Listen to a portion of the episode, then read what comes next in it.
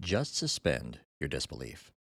Too often, this is used as a crutch to justify weak or too convenient storytelling, to get the plot from point A to B more efficiently. This is especially true in sci fi and fantasy series. A few months ago, on Reddit, I think, I read Suspension of disbelief is not an unlimited commodity. I think of it as a rubber band. If you overuse it over time or stretch it beyond its limits just once, all that it contains falls apart. And if your story is created for the masses and owned by a studio with a lot of executives looking at the bottom line, and let's face it, that's the case most of the time, compromising its credibility and integrity is likely based in financial considerations than that of telling a good story. And audiences are savvy enough to know that.